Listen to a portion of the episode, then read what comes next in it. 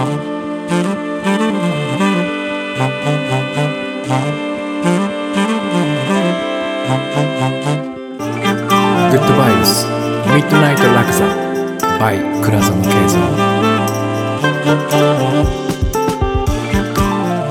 ばんは。ただいまじゅういちがつなのか月曜日のよじにふんですね。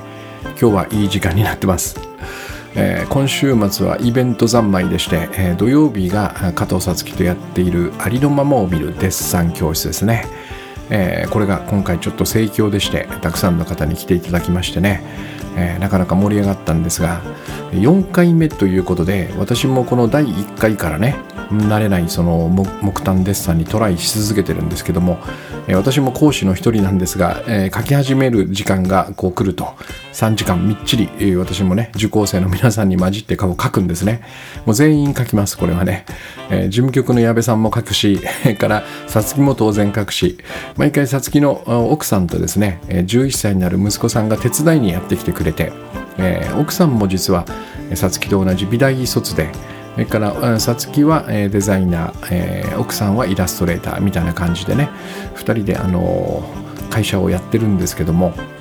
えー、その血を受け継いだ、えー、じゅういっさいの息子さん、えー、彼もね、なかなかの才能を持っていて、毎回いいその絵を描いてくれるんだけどね、えー、このさんにんも描くということで、みんなで黙々と描くんだけども、これをよんかいやってですね、私はなんかちょっとさんかいめとは別の手応えを感じたんですよね。あ、こうやればいいんだみたいなね。というのも今回ちょっとさつきとふたりでね、あの相談しまして、えー、技術をその学んでいただくプログラムではないのでね、あまりそのどう書くかっていうところをみっちり今までそのレクチャーするみたいな機会はなかったんだけども、とは言ってもやっぱりこの光と影を使ってね、どんなようにどんな風に立体を描いていくんだっていう、えー、基本のところはちょっと説明した方がいいんじゃないかねっていうんで、えー、立方体の石膏を持ってきて、さつきがそれをねにじゅっぷんぐらいかけてこう光と影をこう描いてくれるんですよね。でそれをリアルタイムにみんなで見せてもらうっていうのを、えー、新しくプログラムプログラムの中に、えー、取り、えー、組み込んだんですけども、えー、これがね、非常に僕にとってはこう目から鱗でね、あのー、立方体ってこう、えー、角っていうのかな、直線がキッとこうエッジが立ってて、そしてその一番とんがってるところはもうなんか点というかね、えー、触ると痛いぐらいのこうとんがりがあるわけですね。でそこをどんな風に描いていくんだろうと思って興味を持って見ていたら、えー、パンを取り出してね、こう消しながら出していくんですよね。そこをね、描くんではなくてね、えー、影をブワーッと作っておいて、そこに光を当てるような感じでこう消しゴムを当てていくんですよね。でそうすると見事にそのエッジがキッとこう立ってくるんですよね。でまだちょっと弱いですねと言いながら、前何回も塗り直して、もう一回クッとこう消していくと、シュッとこうそこの角とね、とんがりがこう表現されていくっていう、そういう手法をね教えてもらって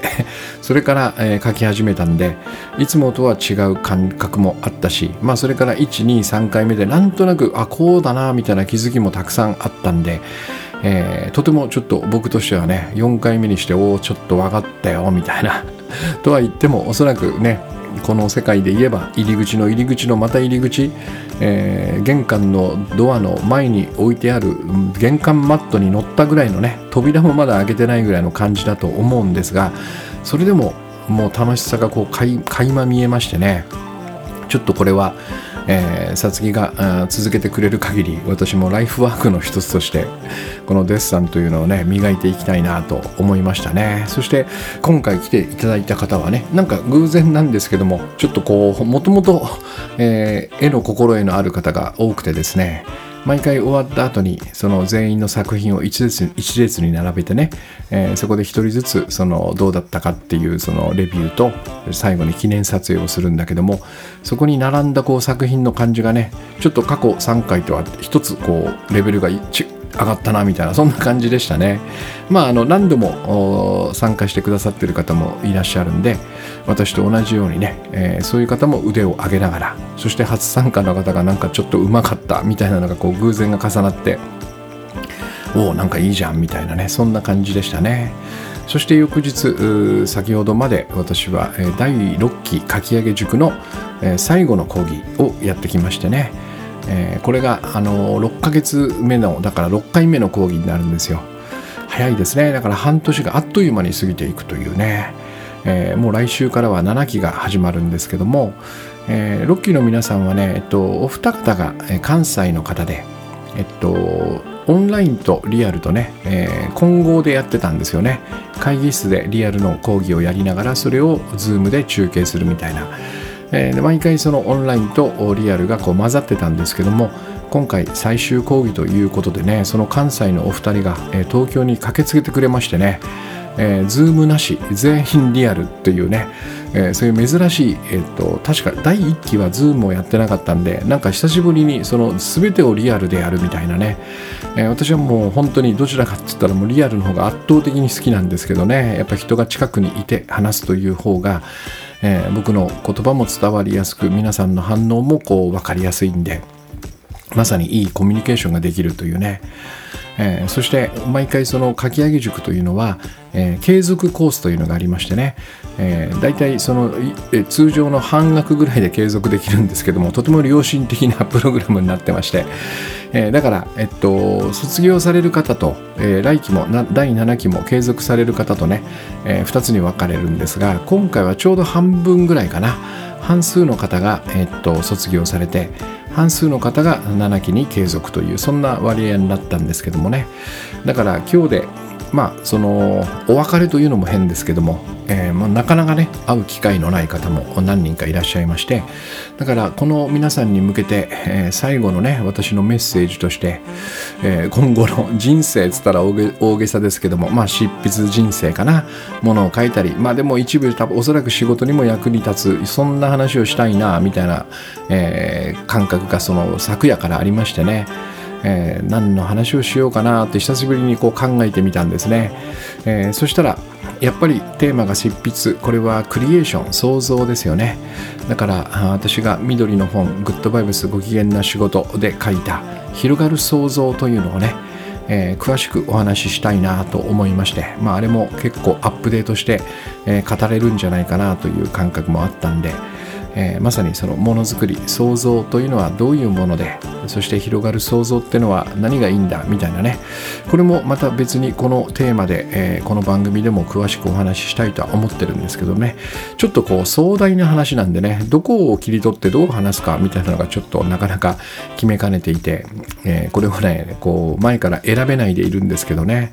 でこれをいちじかんはんぐらい話したかな、うんなんか全貌をお伝えしてね、ホワイトボードを一面に図を描きながらね、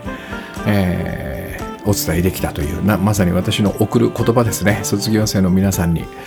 えー、で、えー、その後、えー、懇親会になりましてね、会議室でそのままピザとか取りながら、えー、飲み物買ってきてコンビニで、えー、みんなでえー、っと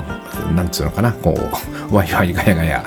飲んだり食べたりしながらお話しするんですけどね、これがあのー全員リアルで参加してくださったこともあって、えー、今までだいろっ期までやってきた中でね、最も雰囲気がいいというかな、なんて素晴らしい空間なんだ、時間なんだって感じるような、まあもう本当にいい懇親会になりましたね。まあ、こういうのがあるからなんつうのかな、やめらんないんですよね。こういうかき上げ塾みたいなね、ろっかげつ皆さんと一緒にこう苦楽を共にしながらね、クリエーションの中でもがいたり、一緒にコラボレーションしたり、えー、私は提案をしたり、そして皆さんが頑張って書いてくれてね、リライトしてどんどんいい作品にこう磨かれていくみたいなことを、えー、まさに同じ釜の飯を食べるみたいな、そんな感じかな。クリエーションにおける同じ釜の飯を共にした皆さんと、えー、ろっかげついるとね、やっぱ不思議な絆ができていくんですよね。でその方たちと今日で終わりですねと言いながらこうお酒を飲み交わすという時間はね、まあ、たまらんですな、うん、まあ他の講義は一発ものなのでね、その日のうちで終わるんだけども、このかき上げ塾だけはね、やっぱ何とも言えないこう、えー、ほんと卒業というかね、ちょっと私の中に寂しさと、それから、えー、これからも頑張ってくださいねみたいなちょっとエールを送りたい感覚とね、いろんなこう複雑な思いが入り混じるという、えー、で今回初めてね、二次会行きましょうよみたいな感じでね、中華料理屋さん行って、それで高速まで飲んでたんで、えー、私はノンアルで通したんですけどもね、この番組はもあるし日刊の記事も書かなくちゃいけないんで、えー、でもとても楽しかったですね。うんそれでその最後のね、広がる想像の話をしようかなと思った時に、えー、ちょっと質問いいですかっていうね、これも卒業する方だったんですけども、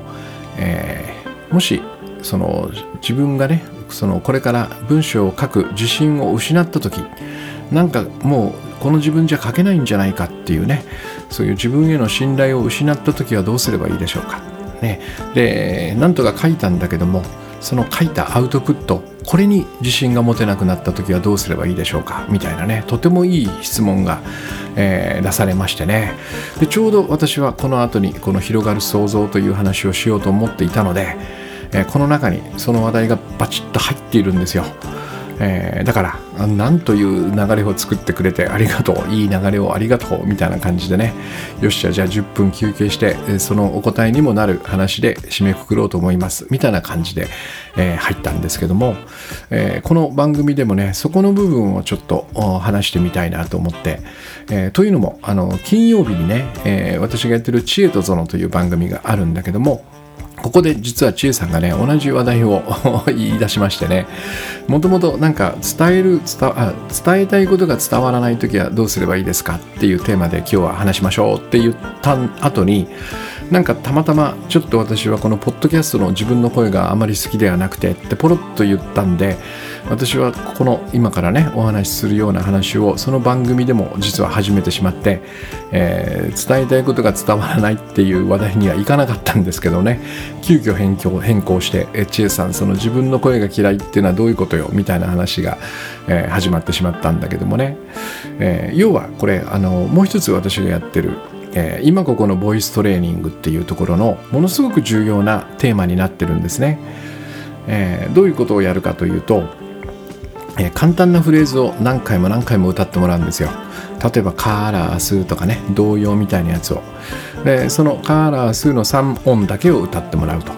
でそうするとまあ当然だけども、そこでああだこうだしようとかあんま思わないですよね。カーラースーのさん音に、えー、こんな風にカッコつけてみようとかね、えー、もしくはそのカーラスが歌うのが不安だなみたいなことも思わないんで、まだあの簡単に言うと思考が止まるんですよ。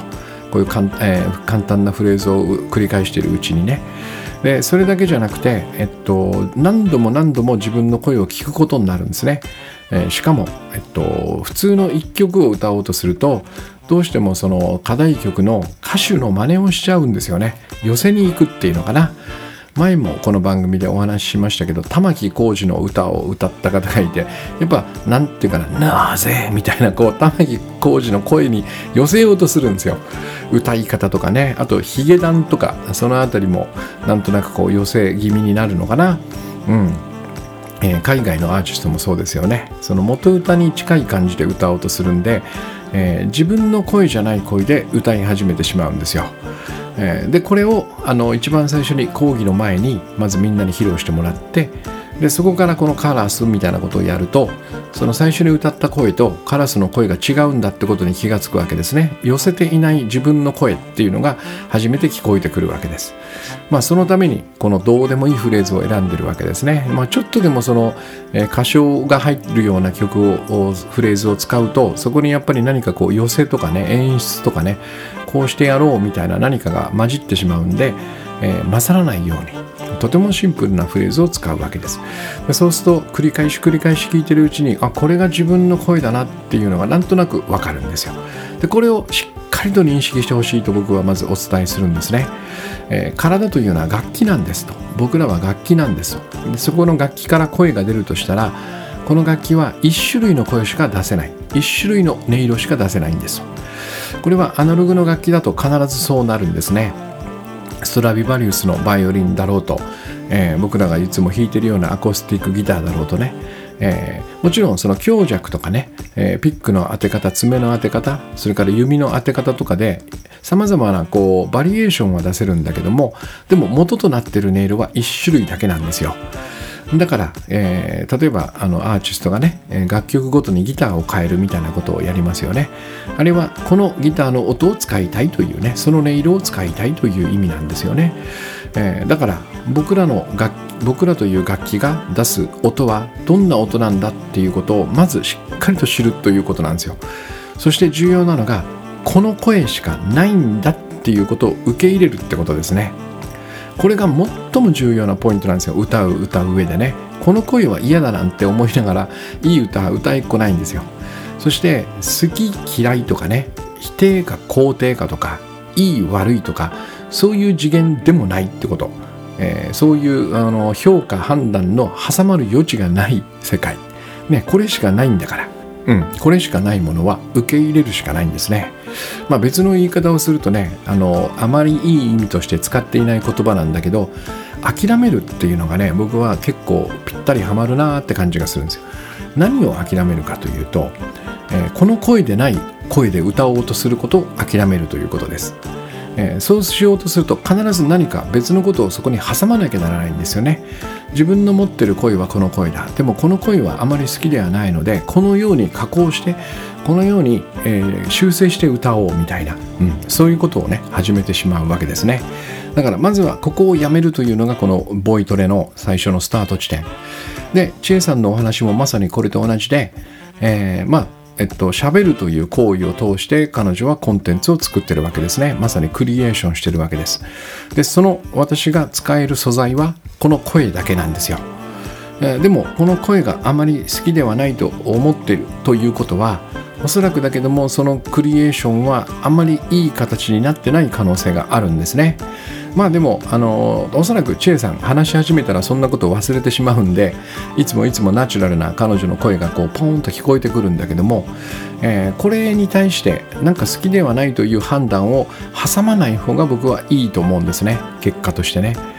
えー、どうするかというと、やっぱり私がそのボイトレでやっているように何度も聞いて知ることですよね。私の声というのはこういう声なんだなっていうのをただただ知ろうとする。だからもっと言うと、自分に興味を持つということが、えー、この先ほどのね、自分に自信がなくなった時どうすればいいんですかの答えの第一歩なんですね。自信がなくなったらまず自分に興味を持ちましょうと。で、興味を持つというのは好きになろうと努力することではないです。えー、ただ私というこの人間がいて、でそのそれぞれの人によってやっている仕事とか携わっている職業が違いますよね。そこで使っている自分の何かが必ずあるわけなんですよ。えー、手先が器用なこの手先みたいなのを使っているかもしれない。それからもっと言うと、計算するこの頭脳能力、そのね知能みたいなものを使っているかもしれない。まあとにかくありとあらゆるこの僕らが使えるこの体の中の要素を、えー、駆使しているわけですね。でここをえっと多くの場合、まあ後でお話ししますけども、なぜ何らかの理由でこの嫌いになってるわけですよ。えー、拒否したいというかね、えー、これじゃないんだと、これ私が使いたいのはこれじゃないんだと、この声じゃないんだと、この技術じゃないんだと、この手先ではないんだっていうね、もう場合によってはこのルックスではないんだとかね、えー、そういうこともあるかもしれない、この身長ではないんだとかね、えー、そういうことを、えっと、一切ね、えっと、考えずに、それを考えてもしょうがないので、その前にまず知るということをやる。えー、これを興味を持って、えー、知りに行く、うんね、私とはどんなものなんだ、私が使っているものはどんなものなんだっていうことをしっかり興味を持って知りに行くということですね。そうすると分かりますよね。えー、ああなるほど、こういうことかと、こんな感じで私はこれを使っているんだなっていう自分の中の要素、さまざまなものがこう見えてくる。で私は以前その自分について本当のことは分からないと言ったんだけども、そう最終的には分からないんですよ。分からないんだけども、例えばどんな声をしているか聞くことはできる、えー、どんな動きをしているのか見ることはできる、うん、ここがまあ手がかりになるわけですね。自分を知るということのね、本当のことは分からないから、えー、興味を持って自分を知りに行く、できる限り知ろうとする。えー、全貌はつかめないとしても、この使っているものは何だっていうことぐらいは分かりますよね。うん、でこれを、えっと、受け入れる、第二に受け入れるってことですね。でこれはもうどう拒否しようと、この自分しかないので、この自分以外のものを、えー、作ろうとしても無理なんですね。えー、だからまずは受け入れる。でこうしないとですね、何が起こるかというと、その反対、えー、自分ではない何者かになろうとするわけですね、僕らはね。まあ、多くの人がおそらくこの努力を積んでるんだと思います。そして私もご多分に漏れずそうでしたね。なんか今思い出すとですね、私は基本的には曲を作って歌うというところにこう、えー、主眼というかね、私とはどんなミュージシャンだっていうその問いがもし来た場合に、私はシンガーソングライターですよっていうふうに答えていたんですね。だからどちらかっていうと楽器ギターは弾けますけど、それはなんていうのかな、歌の伴奏のためのギターであって、決していわゆる一人のギタリストとして、えっと、そこをなんていうのかな、自分の柱にしてはいないんですね、えー、これは結構ある時期からそうだなっていう感じで僕は決めたんですけども、これもなぜそうなったかっていうと、まあ多分だけども無意識のうちにね、そうした方がいいんだろうなって気づいたんですね。なんかこういう話を理解してたとかそういうことではなくてね、えー、高校生ぐらいの時に私はやっぱりギターから始めたのでね、ギターから入ったので音楽を、えー、このギターで超絶うまいギタリストになろうっていうふうなことをやっぱこう考えてた、目論んでたわけですよ、えー、でえー、弾いてすんごい練習して、まあ、それなりに弾けるようになるんだけども、えー、後にですね、えー、いろんなところでものすごくうまいギタリストにいっぱい出会っていくわけですね。で、この人たちと僕の差は何だろうと、僕はかなり練習してるんだけどなぜか彼らの領域にはいけないと、えー、でなんとなく一つはやっぱり音楽の才能はあるんだろうと思うんだけども、それ以前にね、なんか運動神経が違うなって感じがやっぱどうしてもするんですよね。まあギターというのは指で弾きますからね、そこの動きというかね、そのなんか滑らかさとかこうしなやかさみたいなのがそもそも私のこの指にはないなみたいな感じなんですよ。だからどちらかというとこうなんだろう、こうまさにその音楽の才能というよりは運動神経、体の体の作りみたいなところにもう限界を感じたというか、あまりに違うなっていうのをこうまざまざとね味わいな味わった時に、えー、ここをなんていうのかな、自分の売りにするようなミュージシャンでは僕はないんだなっていうことがにもう認めざるを得なかったんですね。だから諦めたんですよ、そこそこをどうこうしようっていうのはね。でもその代わりに僕には歌があって、そして曲を作るという別の、まあ、能力というかね、持ち味があったんですね。女子はこっちでこっちでいいんじゃないかって。後期の方は僕はもうギター弾いてないっていう時もありましたね。そのなんていうか運動神経のいいギタリストにね、えー、お任せして、で私はあのボーカルに専念するみたいな。でこれもなんていうのかな、そこに気づくまでは私はやっぱりその自分ではないね、何者かになろうとしてたと思 う, 思うんですよね。でこれをやるとどうなるかというと、えー、途中の自分っていうのがね、なんか現れてしまうんですよ。だってそうですよね、自分ではない何者かになろうとしているその途中の自分っていうのがポコンとここの現実に現れてくるんですよ、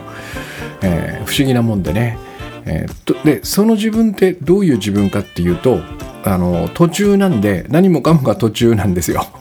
アウトプットも途中になるんですね。だからその何かを作ろうとして、な例えば何かの仕事をしようとして、その自分に自信が持てないって思った時に、この途中感がないかっていうのをチェックするのはすごい大切なんですよね。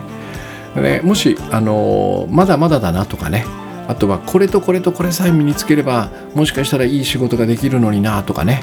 えー、そんな風に感じた時はえっと、間違いなく多分自分ではない何者かになろうとしていて、えー、それによって途中の自分っていうのが現れたっていうふうに見なすのが僕はいいんじゃないかなと思うんですね、えー、でこれをこの途中途中の自分っていうのかな、えー、途中の自分で途中のものを作るっていうこの状況にはまると、えー、当然だけどもアウトプットも途中のものが出てきますから、えー、その質問の彼が言ったようにね、えー、自分の書いたものがなんとなくいまいちだと、そんな風に感じる途中の自分で途中の作品を作ってる、そんな感じですね。でだから、えっと、この途中の自分っていうのから抜け出すために、でそもそも本当は途中の自分なんていないんですよね。だって僕らはこうやって生まれてすでに存在してるわけだから、もうここにいるんですよね。そのもうここにすでに存在して何かをしているこの自分が本当は途中のはずはないんだけどもね、えー、もう理由はだから、えっと、この自分でないものになろうとしたからなんだなっていうことをしっかりと認識するんですよね。そして、えー、自分に戻るために自分の持っているものをもう一回見直すということですよね、えー、声を聞き、えー、自分が使っているその体力なのか知力なのか分かりませんけども、えー、日々仕事で使っているそういうもの、さまざまな要素をね、しっかりとこう振り返ってみて、これが私なんだなと、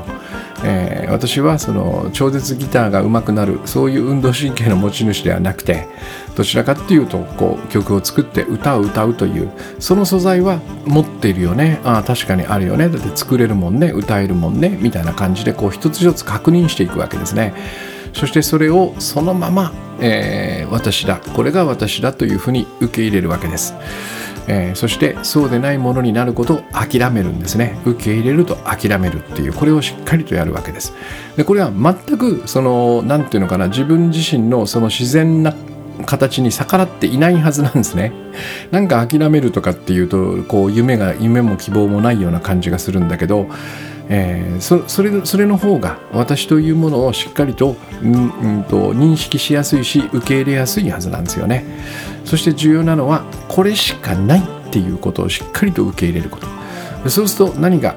できるかっていうと、なんか変な言い回しなんだけどね、私はちょっとこの言い方が気に入っていて、えー、自分を始めることができるってことですね。もともと始めた始まってたんですけども、僕らは生まれた時から自分が始まっていたんだけども、なんかの変なきっかけで、えー、この自分がダメだと、えー、こうじゃないものにならなきゃと思ってしまったんで、途中に 戻, 戻っちゃったっていうかね、えー、完成する前の途中にこう戻されてしまったんですよね。まあ、自分で戻してしまったんですよ。えー、でもこの自分、そんな途中の自分なんていうのはそもそも存在しないので、えっと、初めていい自分っていうかね、途中をやめて自分を始めるみたいな、そんな感じ、これができるようになるんですね。で始まってしまえば何とでもなるんですよ。当然だけども、もっと腕を磨きたいとかね、もっと自分が望むようなイメージにこの作品をつつ近づけたいみたいな、ここでトライアンドエラーしたり、もしくは、えっと、自分が持ってないスキルを身につけたりする。これは、えっと、途中の自分でやる、やる場合は終わりがないんですね。途中の自分として足りないものを身につけようとするっていうのは、えー、そもそもゴールが自分ではないものに、えー、想定されてしまっているんで、基本的には限りない終わりない旅が始まってしまうわけです。多分だけどもずっと途中の自分というのが現れ続けるでしょうね。えー、だから、えっと、そうではなくて、えっと、始まる自分ってことですね。自分が始まる。でそうするとこれは、えー、もっと自分が望むようなアウトプットを出すためにここを頑張ってみようとか、こういうことを学んでみようとかっていう風に始まる始まってるんですよ。ここのねニュアンスが伝わるといいんですけどね、途中なんだよって言って何かを差し出すんじゃなくて、始まってるんですよ。でも私の今の作品はこれです、うん、でももっと次回はいいのが作れると思いますよ。それも始まってますから、そのトライもねみたいな、この感覚の違い、なんかあのお店に例えるといいのかもしれないね。えー、開店準備中のお店っていうかね、オープン前のお店で、えー、そこにたまたまお客さんが入ってきて、いやごめんなさい、まだちょっとオープンの準備が整ってないんですよね、でもなんか食べますって言ってこう何かを出しているってね、えー、店の中も暗くてのれんもしまってあってね、えー、それからまだ材料も全部揃ってないんだけど、ありもので作りましょうかみたいな感じ、これが途中の自分ですよね。で始まってる自分っていうのは、まあ、その店のクオリティがどうであろうと店がオープンしてるってことですね。どうぞいらっしゃいませと言って、えー、お客さんが入れる、これが始まっている自分っていうね、この校舎を作りたいんですよ。いつでもねこの校舎でいたいわけです。精進するにしても磨いていくにしても、この始まる始まっている自分でやる方がおそらくだけど僕はうまくいくだろうなと思います。えー、でここでね、例えばね、うん、いまいちだなと思ったら次にそれを生かすようなトライをすればいいだけですね。なんかあの変な例えですけど、私がそのデッサン教室でよんかいめに手応えをつかんだみたいな、そういうプロセスをたどればいいだけのことなんですよね。でおそらくこれをやり始めるとですね、えー、私とはねどういう存在なのかっていうことがだんだんこう明らかになってきて、それと同時にですね、僕はえっと、それでしっかりとアウトプットを出せていたとしたら、えー、多分だけど自分がどのぐらいすごいかとかね、自分がどこまでできるかみたいなことを、えー、しっかりとこう知ることができるんじゃないかっていうね、今度はここを知ることができるっていう、えー、やっぱ途中の自分だとここがわからないですよね。だって始まってないんだから、そもそもね土俵に乗っていない。でもその世の中は待ってくれないので、そのいつもその稽古不足の途中の自分でその土俵に舞台に登らなきゃいけなかったんですよね。でその状態であれば、えっと、間違いなくその何ができてどこがすごいのかなんていうのは多分見えにくくなってますよね。だからとにかく始めるっていうね、この自分で OK を出しながら始めていく。そうすると何がすごくて何ができるんだみたいなことが徐々に分かってくるんですよね。でこれもまた一つ自分を知るということになるんだろうと思うわけです。で問題はね、さっきもちょこっとお話ししましたけども、なんでこの自分ではダメでね、自分以外の自分ではないものにみんななろうとするのか、そこを目指そうとするのか。私で言えばね、えー、例えば永遠にその超絶うまいギタリストを目指さなきゃいけないのかみたいなね、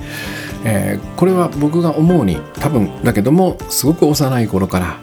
周りにいる人たちね、他の人たちをその鏡と見てね、その他の人たちの鏡に自分がどんな姿で映るかっていうのを気にして生きてしまうからだと思うんですよね。でこれも、えっと、全て全ての人がそうですよね。私も ま, まさにそうやって生きてきました、えー、最初は多分親なんですよね、えー、親が私が何かこうあ る, ある言動をすると嫌な顔をしたり喜んだりすると、ね、この喜んでる時の鏡に映ってる自分がいい自分なんですよ。そして親がしかめっ面して僕を見てるとき、その親の鏡に僕はひどい姿で映ってるんですね。そんな風に僕らの心の中に像がこう描かれるわけですよ。えー、でこれが、えー、親から始まり、えー、外に出て行って学校の同級生だとか先生だとかね、部活の先輩とか世の中に出ていく、社会に出ていくと、ここに上司とか同僚とかが入っていく、えー、そこから例えばパートナーとかもね、えー、お付き合いしてるパートナーとかもその一員になりますよね。その人たちの鏡に自分がどう映ってるんだっていうのをやっぱりものすごく気にしながらね、そしてできればそこによく映りたいっていうね、まあ、ものすごく自然な願望だと思うんだけども、えー、この人の鏡に映る自分の姿をよくしようよくしようとしてきたわけですよね。もうこの時点でその本当の私は何なんだみたいなのを多分かなり見失ってるはずなんですよ。私がどうあれこの鏡にはよく映らなきゃいけないっていう風な発想に多分なっているから、えー、私の声がどうだとかね私のルックスがどうだとか、私の運動神経がどうだとかね、私の頭の良さがどうだとかっていう、その自分自身はどうでもよくて、結果この鏡にどう映るのかっていうところだけをなんか求めていくわけですよね。でそうすると当然だけども、えっと、おそらくそのある種のお手本みたいなのが必要になりますよね。どういう人がこの人にこの人の鏡にいい感じで映ってるんだろうかみたいなことをこう僕らは参考にしたくなりますよね。そしたら隣のやつがね、なんかこういうことをした、そしたら上司がものすごく喜んでると、あ、これやんとかね。でもしくは、えっと、もっと一般的なね、例えば本とか雑誌とか読んで、こういう人は好かれるとかね、えこういう人はモテるみたいなことを見ると、あ、こうやると人の鏡によく映るんだなっていうふうに僕らは捉えますよね、えー、ここに型というのができるじゃないですか、えー、人の人の鏡によく映る型、お手本みたいなのができますよね。でこれに僕らは、えー、自分をはめようとするわけですよね。なんか誰かがこれはいいぞって言ったモデルみたいなところに、お、だったらこれを私もここにはめてみようみたいな感じでね。でところが、えっと、そのありのままの自分、私の声だとかルックスだとか立ち振る舞いがそこの型にはまらないんですよ、そのままね。それはそうですよ、だって人が作った型だからね、えー、その時に、あ、これではダメだと、ここの型にはまらないからここをなんとか変えていこう、修正していこうみたいなね、この声じゃない、もっと別な声が出せるようになろうみたいなね、えー、これをおそらく自分ではない、えー、何者かになるっていう形で僕らはトライするんだろうと思うんですよね。これをやっぱりどこかでやめるということはとても大事な気がします。あのー、もちろん自然にそう僕らがね振る舞ってしまうのはしょうがないんだけども、特にこの自分の自信を失ったりね、自分を信頼できなくなった時、自分のアウトプットがなんかいまいちだなと思った時に、いやいやちょっと待てよと、それって、えー、他の、他の人の鏡に映ってる自分を見ていないかとかね、えー、このなんつうのかな、視点を持って、えー、これは、えっと、人に評価を委ねてるっていうことでもあるので、この評価を自分に取り戻すわけですよね。えー、でこういうふうに、えー、話が進むと、これ前もこの番組で言ったかもしれないけど、なんかちょっとある種の傲慢さみたいなところを僕らは懸念しますわね。えー、なぜその人の鏡に映る自分を良くするこの試みは安心してできるかというと、ここにね、客観的な視点みたいなのが僕らは感じることができるからなんですよね。独りよがりじゃないよと、ここでみんなが僕をね、いい鏡で映してくれてるということは、おそらく誰が見ても私はこれで OK なんでしょうと。でこの客観的な視点は信じるに値する。でも私が自分を見てね、この声を聞き、これでいいと、OK、 しょうがない、これでしかないんだっていう納得するのは、どうにもちょっと傲慢だし、ある意味そのバカっぽい感じもしますよね。なんていうのかな、独りよがりというか天狗というかね。でここが多分僕らはちょっと嫌なんだなっていう、そんな私を自分で振り返ってみてもね、思いますね。なかなかその自分自身で自分に OK を出せない、これでいいと言えないっていうこの感覚の中にね、やっぱこの主観的すぎるだろうみたいなね。でそうなるとどうなるかというと、主観の反対は客観じゃないですか。そしてここに大多数の人、多くの人がそれを認めるみたいなことを は, はめていくとね、どうしてもね、理屈になっていくんですよ。えー、論理立てて、これこれこうでこうだから私はいいのであるというね、えー、理が必要になるんですね。えー、ところがこの論理の理、理屈の理というのは、えっと、僕らに全くあのそぐわないというかね、合ってないんですよね。えー、これもね、なかなかちょっとこう説明するのが難しいんだけど、私がここにいるというのは、これは、えー、理屈でも論理でもなくて真理なんですよ。えー、まさに現実なんですよ。うん、だからこの理はね、えっと、理屈の理ではなくて真理の理なんですよね。で僕らはじゃあこの世界の真理についてどこまでその論理立ってて喋れるか、どん理論で説明できるかというと、まあまあまあおそらく数パーセントも解き明かしてないはずなんですね。自分自身についてもそうなはずなんですよ。えー、ということは、えっと、僕らにとってね、これもなんか言い方によっては語弊があるんだけども、真理はね、この論理の外、理外なんですよね。理の外にあるんですよ。だからこの自分自身を論理立てて、理屈立てて、そして客観的に評価しようと思っても基本的にはできないんですね。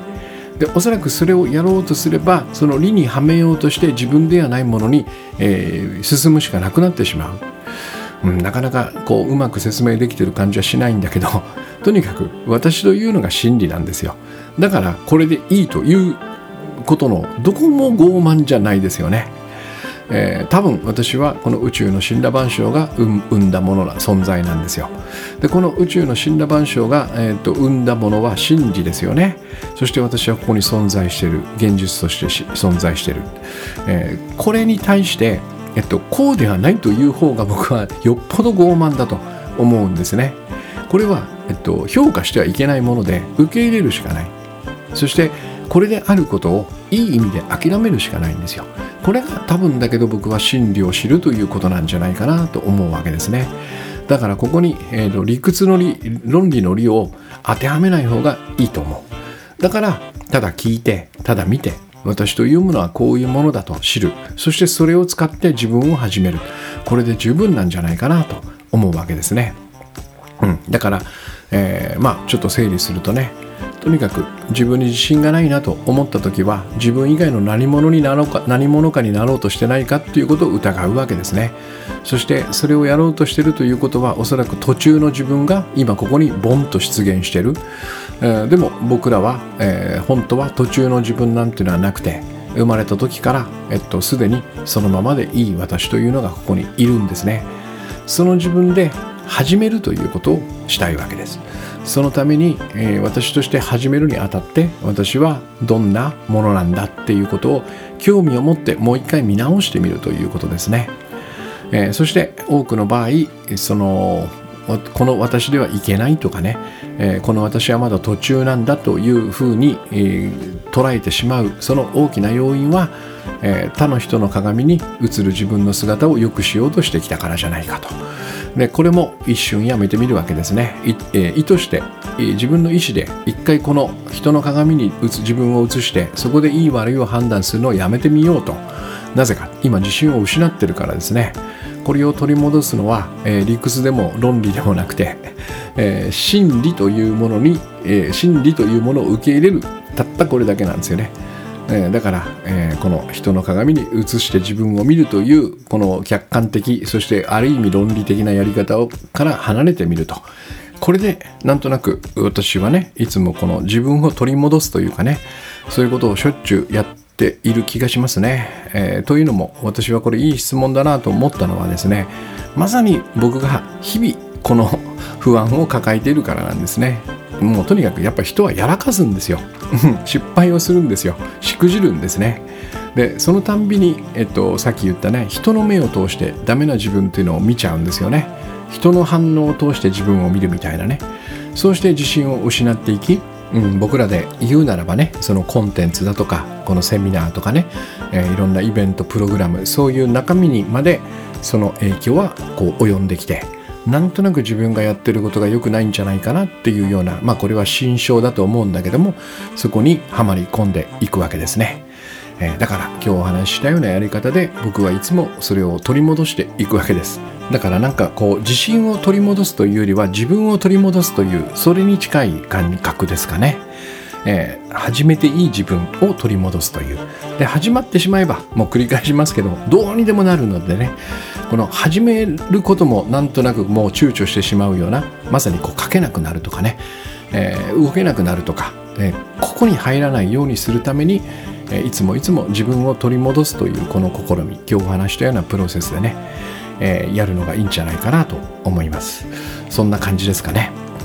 うん、で今週末に先ほどお話ししたその自分の声を知ってね、自分という楽器をしっかりと知って、でその声しかないんだって諦めて受け入れて歌ってみると何が起こるかというのを体験できる、えー、今ここのボイストレーニングというのをやります。まあこれボイストレーニングと書いてますけど、基本的には、えっと、なんかこう腹筋したりとかね、発声練習したりとかってのは一切やらないんで、まさにこういうところにトライしていくためのプログラムなんですよ。だから、えー、よかったらぜひなんか面白そうだなと思って今日のね番組を聞いていただいて、えー、思われた方はぜひご参加ください。そんな感じですかね。よっしゃ、じゃあ今日はですね、自分をもう一度改めて知ってみて、興味を持ってみて、そして他人の鏡に映すのではなくてね、その改めて知った自分に、よしこれで始めようというふうに OK を出しながらですね、いい一日をお過ごしください。ありがとうございます。